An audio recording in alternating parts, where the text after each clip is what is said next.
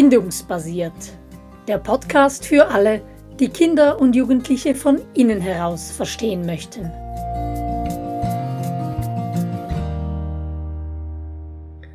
Stolpersteine im selbstbestimmten Lernen, so heißt unsere aktuelle Podcast-Serie.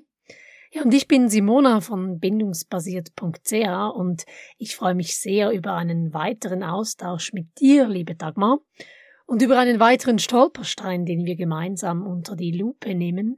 Diesmal geht es um Disziplin, es geht um Ruhe und um Ordnung und darum, wie wir das erreichen können ohne Druck und ohne die gängigen Disziplinierungsmaßnahmen.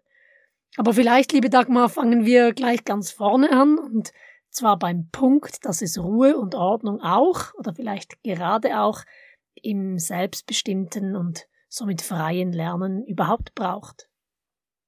Ja, das ist natürlich bei Lernorten und in der Schule eine ganz andere Herausforderung als in familiärem selbstbestimmten Lernen. Einfach weil viele Kinder in einem Raum, äh, es ist einfach dann schwieriger, Ruhe herzustellen. Ähm, aber ich denke, auch hier kann uns dieser veränderte Ansatz oder diese bindungsbasierte Brille, wie du sie nennst, sehr gut helfen, anders klarzukommen als mit den üblichen Methoden von Strafe und Drohung und Pipapo, wenn wir aus dieser moralischen Haltung herauskommen. Es, äh, man, so das Sprichwort jedenfalls in Deutschland ist immer die, die Lümmel von der letzten Bank. Das heißt, diejenigen, die sich nicht vernünftig benommen haben, die kamen ganz nach hinten, ganz weit weg vom Lehrer, ja. Und vorne in der ersten Bank saßen die Kinder, die gerne gelernt haben und die aufmerksam waren und so weiter. Und wenn ich jetzt aus der Haltung des äh, Giftgärtners herausgehe in die des Biogärtners, der sagt, hm, dieses Kind, was ständig rumrennt und stört und äh, so weiter, was, was fehlt dem eigentlich? Was kann ich hinzufügen im Leben dieses Kindes oder in der Zeit, die er hier in meinem Lernsetting verbringt, damit es zur Ruhe kommen kann. Und dann werden wir in den meisten Fällen feststellen, dass gerade die Kinder, die, die am unruhigsten sind, auf der Suche nach Bindung sind einfach. Und oft gar nicht auf die Idee kommen aus gemachten Erfahrungen, dass sie sich beim Lehrer zur Ruhe setzen könnten innerlich. Aber wenn wir mit einem solchen Kind, was als Klassenclown oder als Rädelsführer bei irgendwelchen Blödsinn hervortritt, wenn wir, wenn wir das als Signal nehmen, dann werden wir uns einem solchen Kind besonders zuwenden. Und zwar nicht mit dem Rohrstock im übertragenen Sinne, sondern mit unserer liebevollen Aufmerksamkeit. Und, das ist auch ganz wichtig, gerade bei Kindern, die sehr stark auf Bindungssuche sind bei ihren Gleichaltrigen und bei den anderen Kindern und da eben sich aufspielen, sollten wir unsere Annäherungsversuche ähm, auch in einem geschützten Raum vornehmen. Also nicht, wenn die anderen dabei sind. Äh, denn das ist peinlich. Was wir vorhaben, berührt ja die Seele des Kindes und ähm, zu verletzlich. Bisschen, das ist zu verletzlich, oder? Ja, ja, und, mhm. und wir sollten also dann nicht vor der ganzen Klasse äh, dem, dem frechen Kind sagen, ach, weißt du, eigentlich mag ich dich ja ganz gerne und äh, lass uns doch mal in Ruhe reden. Dann kann der gar nicht anders in den meisten Fällen, als mit einer frechen, unflätigen Antwort uns vorführen und die Klasse lacht und so weiter. Aber wenn wir am Ende der Stunde oder wie auch immer sagen, bleib doch noch mal einen Moment hier, ich möchte noch was mit der, mit dir besprechen und der dann so ein bisschen unsicher ankommt und wir dann eben nicht anfangen davon, wie schlecht die letzte Arbeit war, sondern hör mal, ich habe gesehen, du was auch immer, hast du Lust äh, ähm, oder magst du mir helfen, irgendetwas, ein kleines Angebot, was unserer Intuition folgend für dieses Kind richtig sein könnte. Oder auch einfach nur, sag mal, du spielst doch Fußball, hast du gestern auch das äh, Länderspiel gesehen? Das war doch wohl der Hammer, oder? In der 93. Minute. Das ist dann Bindung über Gleichheit. Also egal auf welcher Ebene wir glauben, das Kind erreichen zu können, wir müssen uns um die Kinder, die uns Schwierigkeiten machen, besonders kümmern. Und die anderen, die keine Schwierigkeiten machen äh, und die wir deswegen am liebsten die ganze Zeit um uns hätten, die können wir im Grunde viel unaufwendiger leiten, so am langen, am langen, an der langen Leine und ab und zu mal ein liebevoller Blick und ach und ach super, klappt's bei dir und brauchst du noch was? Aber die wirkliche gezielte Aufmerksamkeit und den Bindungsaufbau brauchen tatsächlich die schwierigen sogenannten Kinder. Und das fällt uns oft nicht ein, weil wir gewohnt sind, das moralisch zu nehmen. Diese blöden Kinder und, und die sind so frech und schätzen meine Arbeit nicht. Und Dabei müssten sie doch jetzt endlich. Ganz genau. Ja. ja, wenn du so von dieser Suche nach Bindung sprichst, dann hilft mir dabei das Bild vom Bindungshunger.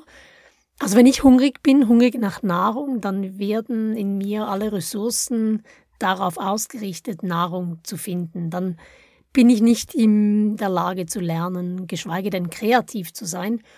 Und beim Bindungshunger ist das dasselbe für unsere Kinder. Wenn die bindungshungrig sind, dann sind sie auf der Suche nach Bindungsnahrung, sie leisten Bindungsarbeit. Dann zählen nur die Fragen, gehöre ich noch dazu, bin ich noch gleich wie die anderen? Ähm, bin ich loyal oder erfahre ich Loyalität? Werde ich wertgeschätzt? Werde ich gesehen? Werde ich gemocht? Dann übernimmt dieser innere Trieb, es ist eben wie Hunger, ein, ein innerer Trieb, dann, der übernimmt dann unbewusst das Steuer in unser Kinder. Dieser Hunger treibt sie dann an. Und wenn wir das erkennen, als Erwachsene, die wir sie begleiten. Und wenn wir diese große Einladung aussprechen, so wie du sie eben vorhin beschrieben hast, also nicht eine moralische Abhandlung darüber, wie wir uns jetzt im hintersten Schulbank korrekt verhalten, sondern wenn wir sie in die Bindung einladen, wenn sie ihren Bindungshunger bei uns stillen können, dann können sie bei uns zur Ruhe kommen wie wir das machen, das haben wir in einer vierteiligen Podcast-Serie mit Michael bereits mal beschrieben, wie Beziehung in Lernsettings gelingt, heißt diese Serie. Ja, und wenn wir das eben unseren Kindern anbieten, dann müssen sie dieses ähm, schwierige Verhalten auch viel weniger zeigen.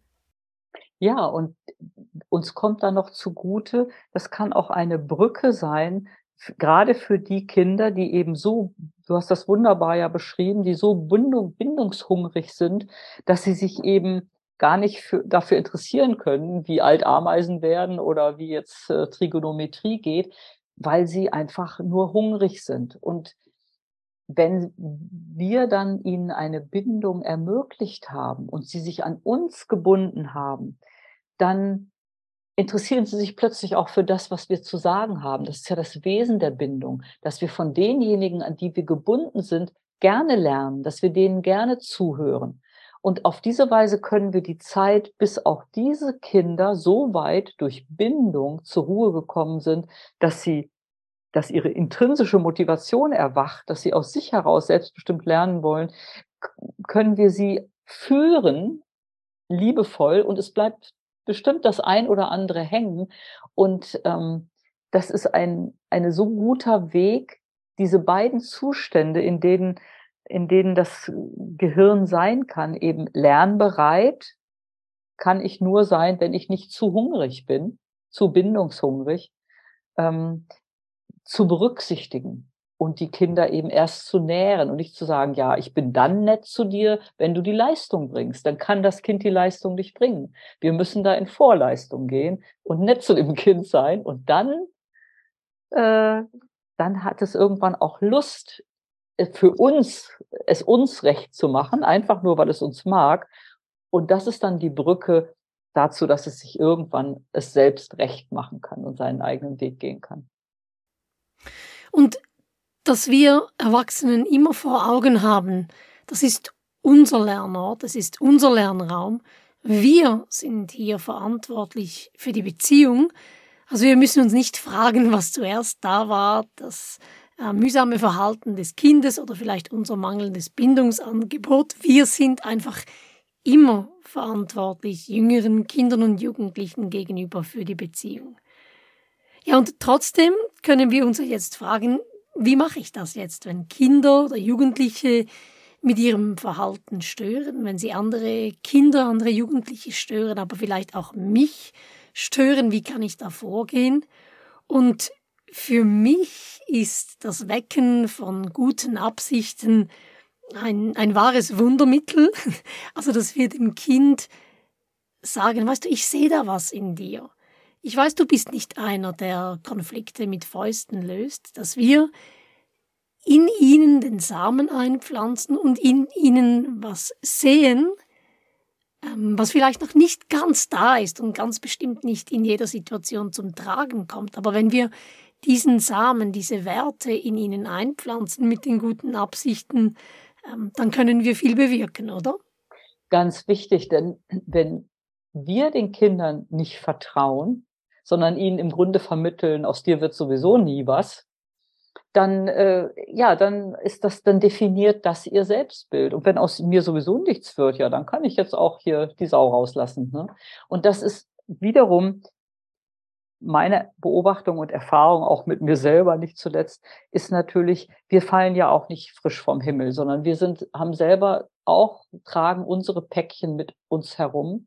Und in der Lernbegleitung von Kindern und unseren eigenen Kindern oder auch von Schülern passiert es uns immer wieder, dass Schüler durch ihr Fehlverhalten oder durch ihr Symptom zeigen, bei uns alte Sachen triggern. Das heißt, dass ich äh, wenn jemand ein unflätiges Schimpfwort gegen mir, gegen mich benutzt, ich dann auf einmal innerlich wieder fünf Jahre alt bin, wo mein Opa mich beschimpft hat und dann im Grunde auf gleicher Augenhöhe zurückschieße und dir werde ich es aber zeigen und jetzt bin ich aber hier äh, die Mächtige und dann emotional nicht mehr in der Balance sind und in dem Moment unsere Verantwortung, die du angesprochen hast, dass wir immer hier als Erwachsene die Großen sind und die Verantwortlichen. Das verlieren wir in dem Moment. Und wir interagieren dann, da, da, da streiten sich dann zwei Kinder. Und das eine Kind ist aber größer und hat die Macht und das Notizbuch und kann den Tadel aussprechen.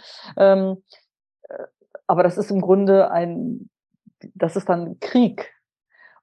Und unsere Souveränität innerlich zu behalten, ist meiner Erfahrung, in meiner langjährigen äh, Begleitung von Familien und, und Lernbegleitern, ist im Grunde mit die größte Herausforderung.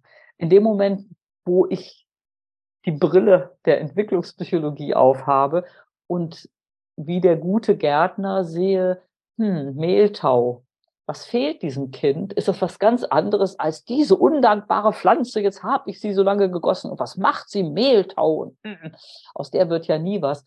Ähm, das kann meiner Beobachtung nach sehr gut helfen, dass wir uns nicht so triggern lassen und nicht denken, das Kind macht das mit Absicht, um uns zu ärgern und, und, äh, und all diese Gefühle, in die wir dann reinkommen. Denn dann entsteht Krieg und das hilft dem Kind nicht, seine Wurzeln in unseren weichen Boden ähm, zu senken, sondern da ist der Boden dann relativ hart und steinig, den wir anbieten. Ne?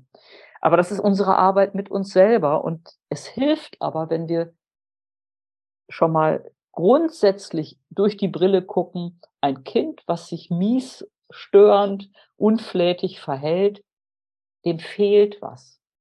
Und wie kann ich die Antwort für dieses Kind sein? Anstatt was bildet er sich ein und dem werde ich es aber jetzt mal zeigen, was eine Hake ist. Das hilft diesen Kindern nicht. Die sind dadurch nur in ihrer Überzeugung gestärkt, dass, dass sie halt hm, mies sind und äh, ja und in diese gute Absicht äh, von einem Kind ist einfach das A und O und sie kann auch entstehen, diese gute Absicht, wenn wir dem Kind unterstellen, dass sie schon da ist, obwohl sie vielleicht noch gar nicht da ist. Genau, ja. Und das, was du da beschreibst, diese Unreife des Kindes, dass da, dass da etwas fehlt diesem Kind, das ist ja bei Zweijährigen noch so einfach greifbar, noch so, noch so ersichtlich auch. Ähm, da lässt man sich auch noch nicht so schnell triggern, man nimmt das noch nicht so schnell persönlich. Es ist ja klar, das ist ein kleines, unreifes Kind, das vielleicht gar nicht so genau weiß, was es jetzt da sagt. Aber wenn Kinder älter werden und vor allem, wenn wir es mit sensiblen und intelligenten Kindern zu tun haben, dann tun wir uns manchmal schwer damit, das unreife Kind zu sehen. Ähm, die wissen ja dann auch ganz genau, welche Knöpfe sie bei uns drücken müssen, um uns eben persönlich äh, zu triggern.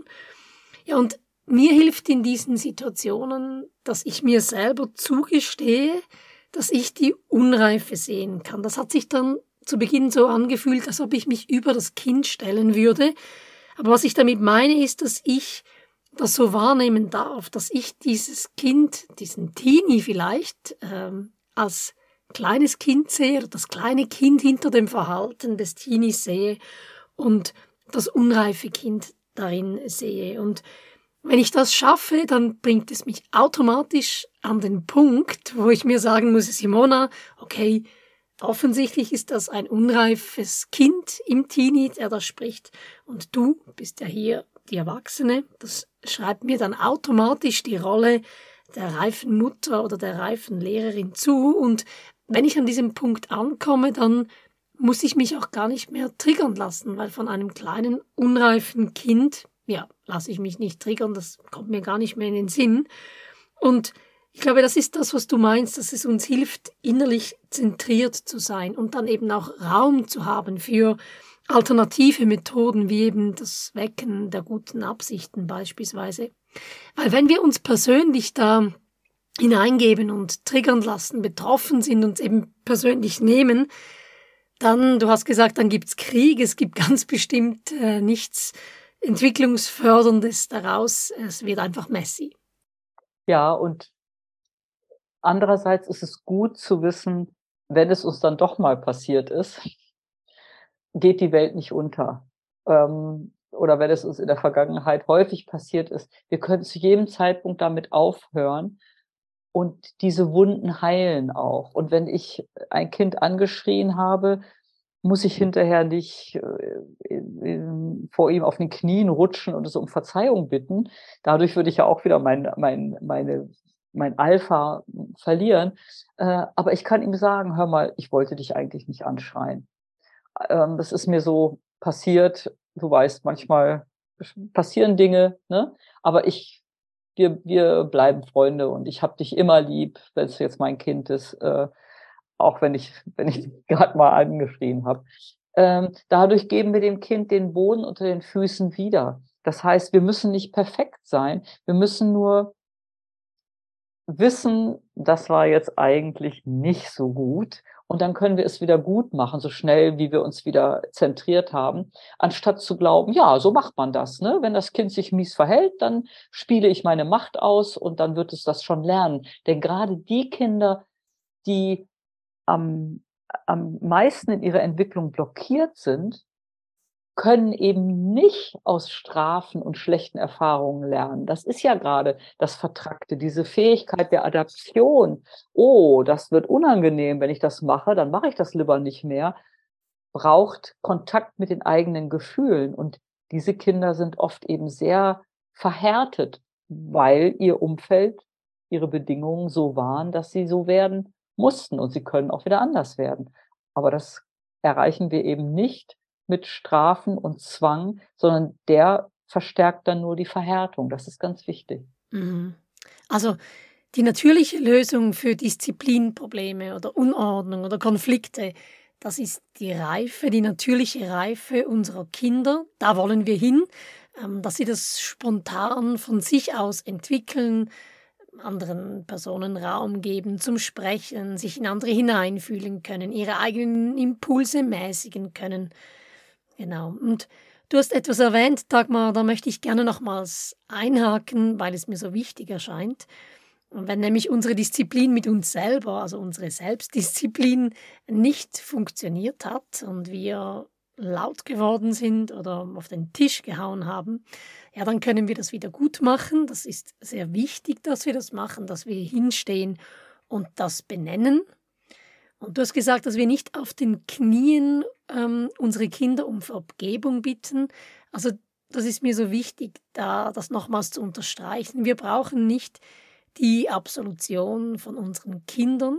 Wir bringen das wieder in Ordnung. Wir übergeben das nicht unseren Kindern, wir können einfach sagen, schau mal, ich war, bin jetzt viel zu laut geworden, ich stimme nicht mehr mit überein, so wie ich das ähm, angegangen bin. Es tut mir leid, wenn dich das verletzt hat und Punkt. Kein kannst du mir vergeben, haben wir uns wieder lieb, ist alles wieder in Ordnung, irgendwie sowas. Dann überlassen wir es dem Kind, das wieder in Ordnung zu bringen.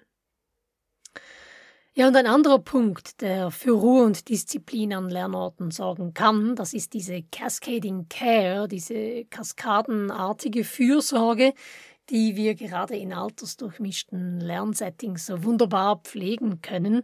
Also dass ältere Kinder oder Jugendliche auf kleinere ähm, nicht nur Acht geben, sondern ihnen auch mal was zeigen, was erklären und so Fürsorglichkeit leben. Und gleichzeitig, dass die Kleinen sich äh, wohl und geborgen fühlen und bei den Großen sich an ihnen orientieren, das nimmt schon mal ganz viel Konfliktpotenzial raus, weil da fehlt dann der Wettbewerb unter den Kindern. Also diese Altersdurchmischung, das ist eine wunderbare Ressource, wenn es um Ruhe und Disziplin geht. Und das heißt beispielsweise, dass wir darauf verzichten, Kinder nach Alter zu gruppieren und eben wirklich den Fokus auf dieser Fürsorge, auf diese Fürsorge legen.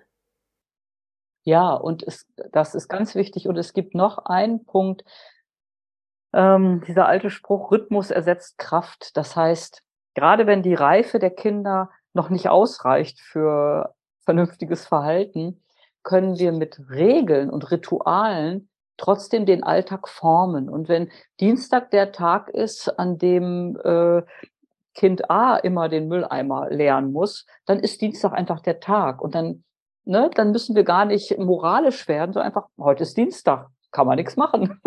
ja. Und, äh, und das ist viel leichter, als wenn jede einzelne äh, Handlung oder Anweisung, die wir geben, so individuell ist so, ich möchte jetzt, dass du den Mülleimer rausbringst, ja. Ähm, ja, und in dem Moment ist das Kind gerade nicht an uns gebunden oder spielt gerade so schön oder sonst ist irgendwas. Ähm, also wir können mit einer, mit, mit zuverlässigen Regeln und Ritualen können wir uns ganz viel Kämpfe ersparen, weil es, es ist Dienstag und du bist dran, stehst auf dem Plan. Das ist viel leichter als ich möchte jetzt, dass du jetzt, weil ich es will, ja, weil ich hier der Große bin ähm, da können wir uns ganz vieles erleichtern. Mhm. Ganz ähnlich wie wir das von zu Hause kennen, wenn es darum geht, die Kinder ins Bett zu bringen. Da arbeiten wir ja auch mit Ritualen, mit Rahmenbedingungen, dass das immer gleich abläuft. Und dann ist da Öl im Getriebe, zumindest meistens. ja, da möchte ich nochmals gerne die Essenz dieser Folge zusammenfassen. Wir haben gesagt, eingangs, dass Ruhe und Disziplin wichtig sind, auch in selbstbestimmten Lernen. Wir haben gesagt, dass wir bei Kindern mit Problemverhalten den Fokus auf das legen, was fehlt. Was kann man da hinzufügen? Und ganz oft ist dieses Kind bindungshungrig und dass es dann unser Job ist, diesen Bindungshunger zu stillen und diesen Kindern mit Problemverhalten anzunehmen, also nicht die anderen zu vernachlässigen natürlich, und dass wir da mit guten Absichten arbeiten, diese in ihnen wecken, wenn möglich aus einer Position, wo wir selber nicht getriggert sind, sondern das unreife Kleinkind im Kind oder hinter der Fassade des Teenagers sehen wir haben gesagt, dass Altersdurchmischung etwas ist, was ganz viel Potenzial für Ruhe und Ordnung mit sich bringt und eben, dass wir mit Rahmenbedingungen arbeiten. Genau so. Ja, dann bedanke ich mich ganz herzlich für dieses Gespräch, liebe Dagmar, und freue mich auf die nächste Runde mit dir. Vielen Dank, Simona.